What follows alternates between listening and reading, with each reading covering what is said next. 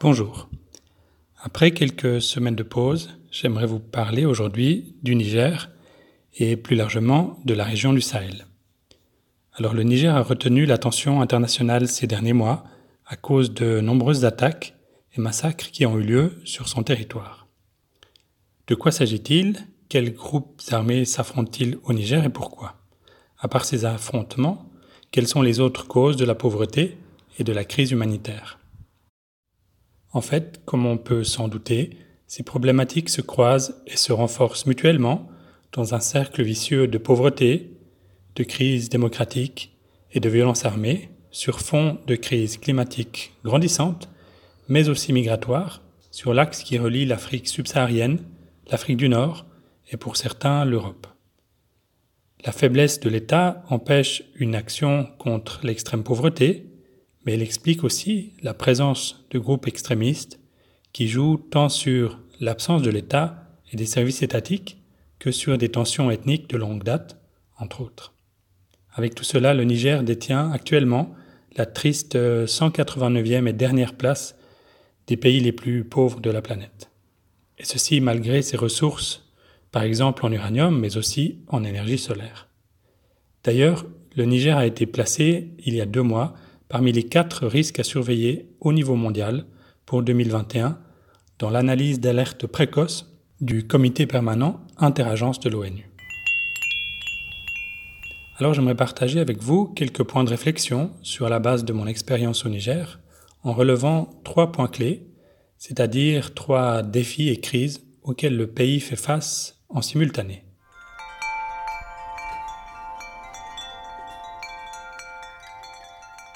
Le Niger se situe dans la région du Sahel, au sud du désert du Sahara. C'est le sixième plus grand pays d'Afrique en superficie et avec 23 millions d'habitants, c'est le 18e pays le plus peuplé d'Afrique. Il est aussi le théâtre de massacres ces derniers mois, pris en tenaille entre l'État islamique à l'ouest et Boko Haram à l'est. Un bien triste tableau. Tout d'abord, les défis géographiques et démographiques, ainsi que plusieurs vulnérabilités de type économique, entre autres liées encore une fois à une mauvaise gouvernance. Le Niger possède une économie très largement basée sur l'agriculture de subsistance et aussi une démographie caractérisée par une fertilité la plus haute du monde. On peut se dire que la terre est peu fertile et l'eau rare, donc ce sont les raisons de la pauvreté. Mais on peut penser à d'autres pays arides où l'économie est bien meilleure, comme par exemple Israël. Ce n'est donc pas une fatalité. Et si on va un peu au-delà du constat de surface et qu'on refuse le fatalisme de la pauvreté africaine comme évidente et endémique, et qu'on prend une perspective critique et historique, pour simplifier, depuis la colonisation, les ressources naturelles sont exploitées par des acteurs étrangers sur la base de relations commerciales inégales, par exemple l'uranium ou le pétrole, qui au Niger sont exploités par la France, le Canada, l'Italie et la Chine. La richesse se partage sans que les Nigériens en profitent, à part les élites au pouvoir. Les cas de mauvaise gestion, par exemple pétrolière, est lié à des soupçons de corruption, et encore une fois mauvaise gouvernance, expliquent, du moins en partie, la faiblesse des institutions et, in fine, l'absence de développement. Par contre, les puissances étrangères, elles, vendent leurs produits à l'Afrique, des machines, des voitures, l'informatique et même du pétrole, alors que le Niger est lui-même producteur de pétrole. L'effet de mode fait acheter des produits européens à la classe moyenne, et donc les producteurs locaux doivent se contenter du bas de gamme pour les classes plus modestes. Bref, c'est une réalité complexe, mais à mon sens, penser que l'Afrique est pauvre parce que c'est ainsi, c'est une erreur qui arrange beaucoup de décideurs et de groupes politiques au nord comme au sud.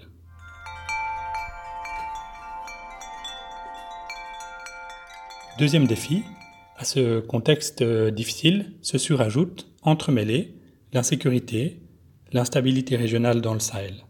Encore une fois, vu la géographie du Niger, qui est composée à 80% de désert, qui lui-même est quasiment impossible à contrôler pleinement, Eh bien, ce désert est un abri idéal pour des groupes armés et des rébellions depuis plusieurs décennies et actuellement l'État islamique et Al-Qaïda. Il y a deux fronts, un à l'ouest, dans la région dite des trois frontières, et l'autre tout à l'est, la région du lac Tchad, bordée par le Cameroun, le Nigeria et le Tchad. Cinq pays, avec la Libye qui est pas loin au nord, qui sont actuellement en crise, c'est-à-dire qu'aucun de ces pays n'est là pour contribuer à la stabilité des autres et de la région. Bien que ces groupes armés se revendiquent comme islamiques, ces conflits sont avant tout ancrés dans la pauvreté. Comme c'est largement documenté par des témoignages et diverses études. Le fait religieux est instrumentalisé et ces groupes sont financés par des groupes externes qui manipulent la frustration des communautés reculées et très souvent délaissées. Et d'ailleurs, la stratégie récente des groupes liés à l'État islamique le prouve puisqu'ils s'engouffrent dans une brèche béante laissée par l'État absent et s'assurant ainsi le soutien des communautés puisque l'État nigérien ne joue pas son rôle dans ces communautés. C'est donc un problème de gouvernance et en particulier de gouvernance locale. Troisième point, dans un pays où 80% de la géographie est désertique, le changement climatique vient renforcer encore les difficultés existantes pour l'agriculture. Concrètement, le désert avance certaines zones qui étaient utilisées par les pastoralistes deviennent arides, et donc les routes de transhumance se modifient, ce qui entraîne des conflits entre les agriculteurs et les pastoralistes, et donc des conflits ethniques. Saupoudrer là-dessus un peu de populisme et ce mélange explosif engendre les conflits actuels. Donc le changement climatique a un impact direct sur les tensions interethniques préexistantes liées aux routes de transhumance pour le bétail. En plus d'être lui-même une source migratoire, le Niger est aussi traversé par la principale route migratoire en provenance de nombreuses régions d'Afrique et même d'Asie du Sud, vers la Libye à travers le Sahara et ensuite vers l'Europe via la Méditerranée.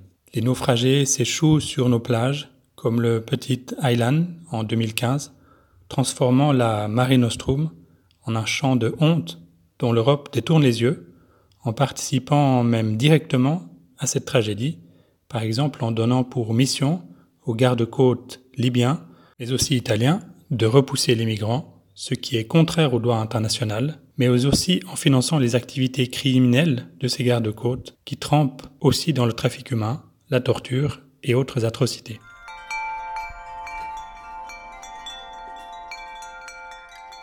Pourtant, la pauvreté continue à pousser les migrants à prendre ces risques dont ils sont bien conscients. Ici encore, la gouvernance revient. Est-ce que les ressources naturelles manquent en Afrique ou est-ce qu'elles sont exploitées au profit d'un petit nombre de dirigeants et d'actionnaires? Les immenses efforts de l'Union européenne pour réduire la migration de l'Afrique vers l'Europe devraient plutôt être remplacés par une réelle approche humaine centrée sur les communautés, le développement humain, vers la paix et la prospérité, par un réel effort pour s'attaquer aux causes directes de cette migration mais cela demanderait d'abandonner l'exploitation économique des ressources de l'Afrique par les soi-disant partenaires industrialisés que certains appellent néocolonialisme. Les puissances étrangères s'accommodent de dictateurs et de dirigeants pseudo-démocratiques pour qui l'inclusion économique des minorités, les couches modestes, des femmes sont très secondaires face aux enjeux électoraux, politiques et des marchés industriels. C'est une réalité jusqu'à ce jour il y a quelques semaines seulement, quand le fils du président tchadien Idriss Déby Itno, tout juste décédé, prend le pouvoir, faisant fi de la Constitution, le président français vient en personne apporter son soutien. Quel est le message pour le peuple, pour la démocratie? De quel côté la France se range-t-elle avec ce geste? Les intérêts français sont clairs en Afrique, et à y regarder de près, les puissances occidentales jouent un jeu double en ne favorisant pas une réelle croissance inclusive qui permettrait aux Africains de vivre dignement chez eux. Les politiques ne favorisent pas un réel développement, mais la continuation d'un status quo en faveur de l'exploitation et de l'accumulation de richesses. Ce double jeu, on l'appelle dans le jargon la cohérence des politiques, un autre thème qui sera intéressant d'approfondir. Alors, à quoi pourrait ressembler l'avenir pour le Niger? Malgré ce tableau complexe et plutôt sombre, il n'y a pas que de mauvaises nouvelles. Malgré la pauvreté persistante, le développement humain augmente, bien que plutôt lentement. La situation régionale dans le Sahel reste fragile et les groupes armés semblent bien implantés, surtout vu l'instabilité au Tchad et au Mali voisin. Par contre, en comparaison régionale, le Niger a un atout. Jusqu'ici, les conflits ethniques sont restés très localisés. Une des raisons à cela est très ingénieuse. Le père, entre guillemets, de la nation nigérienne moderne a établi un système informel de partage des pouvoirs entre les trois ethnies principales du pays, les Hausa, les Djerma et les Touaregs. Quand un Hausa est président, un Djerma sera Premier ministre et un Touareg préside l'Assemblée nationale, etc. Une sorte de formule magique officieuse qui fonctionne très bien jusqu'ici. Les trois ethnies sont impliquées mutuellement au niveau économique et vivent dans une harmonie qui, dans la région, fait office d'exception. Alors voilà l'analyse que je voulais partager avec vous aujourd'hui. Je suis conscient qu'elle est assez critique, mais je pense que au-delà des cartes postales du désert, uniquement focalisées sur le prisme analytique de l'islam politique, il faut prendre en compte les aspects sociaux, économiques et la dimension internationale pour comprendre cette thématique complexe. Je me réjouis d'entendre vos questions, vos commentaires, ainsi qu'éventuellement des thèmes pour les prochains épisodes. Au revoir.